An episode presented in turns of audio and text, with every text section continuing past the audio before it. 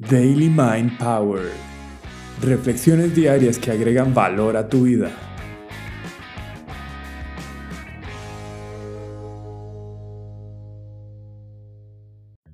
El genio interior y la resistencia.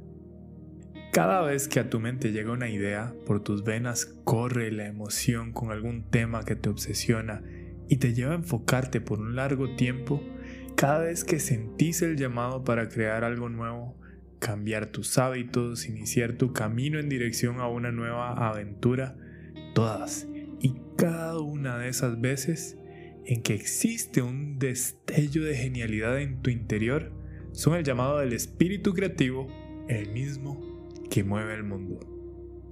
Bien dijo Howard Thurman, deja de preguntarte por qué es lo que el mundo necesita y más bien pregúntate qué es lo que te hace sentir vivo. Porque lo que el mundo necesita son más personas que se sientan vivas. Así como existe este espíritu creativo que es capaz de escuchar a la musa, también en tu interior existe una voz que suele ser más intensa y vívida, llamada por Steven Pressfield la resistencia. Aquí un extracto de su libro La Guerra del Arte. ¿Has escuchado esta historia? Una mujer se da cuenta de que tiene cáncer y tiene seis meses de vida.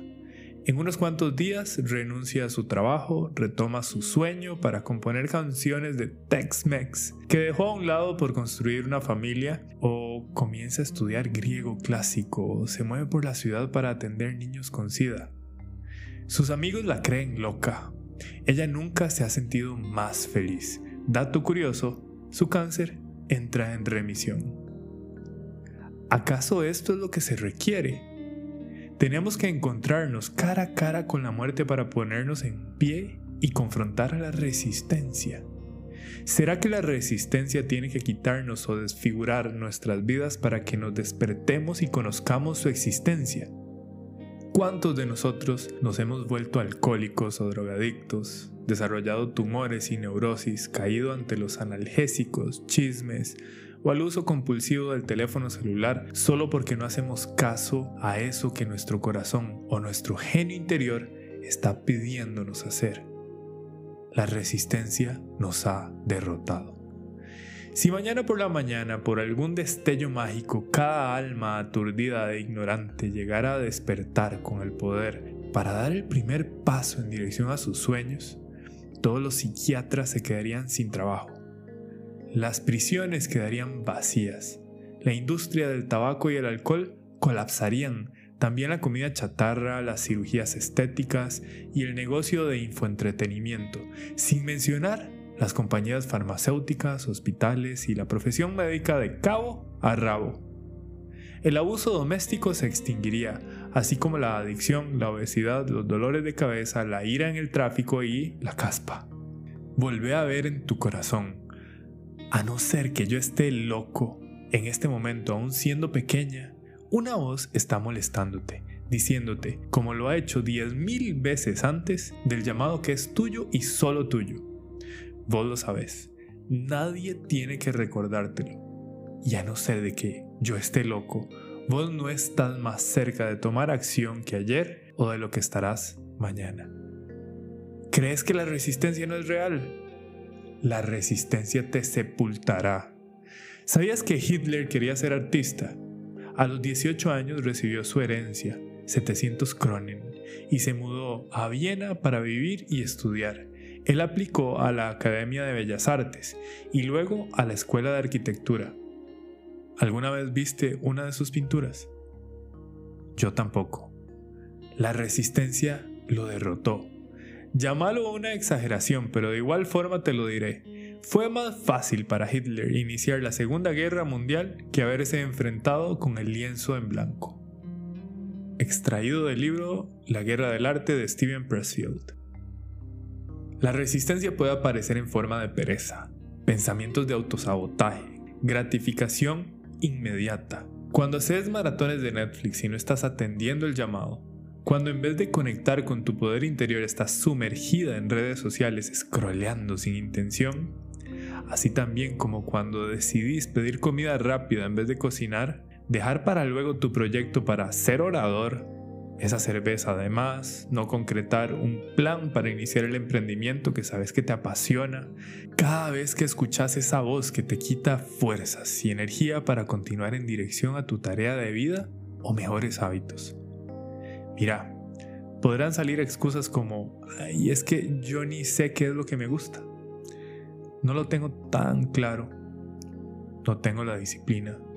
Ay, esto no es para mí. Yo no soy creativa es que yo no estoy preparado.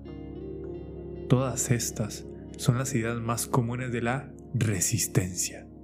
Y así te convence de alejarte de experimentar, disfrutar, aprender y darte cuenta de lo que sos capaz. En el libro The Gift de Louis Hyde, su autor nos comparte su visión con respecto al talento. Él le llama el regalo, y es que es el regalo que la naturaleza nos ofrece a todos y que no todos descubrimos por culpa de la resistencia. Con esto no digo que todos debemos de convertirnos en artistas, pintores, escritores, músicos o escultores, sino más bien pretendo compartir con vos el poder del espíritu creativo, el cual trasciende las bellas artes como la sociedad las ha concebido hasta hoy. Es que para un ser humano conectado con su genio interior, el mundo entero es como una biblioteca para quien quiere estudiar.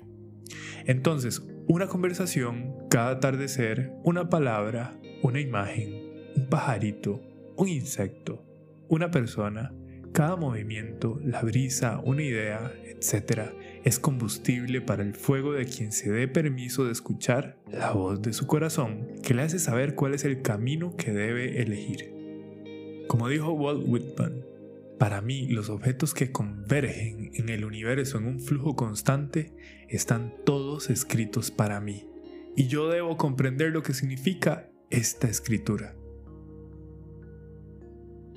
No te estoy invitando a tomar el camino más fácil, tampoco al que la sociedad ha trazado para vos, sino más bien a uno que solo vos con tu propia compañía podrás descubrir. A lo mejor aún no tenés ni idea y este es un gran primer paso porque tenés el universo entero para experimentar y permitir que la musa te revele el mensaje que necesitas escuchar. Solo jugando con las posibilidades, con diversión y desapego, en el momento presente, se creará un momento Satori para que conectes con la musa y con mucha determinación derrotes a la resistencia. Steven Pressfield es un escritor, novelista y guionista con nueve libros de ficción y nueve de no ficción, nacido en el 43 y publicando su primer libro a los 55 años de edad. Si crees que es tarde para derrotar a la resistencia, yo creo que no tenemos un mejor ejemplo.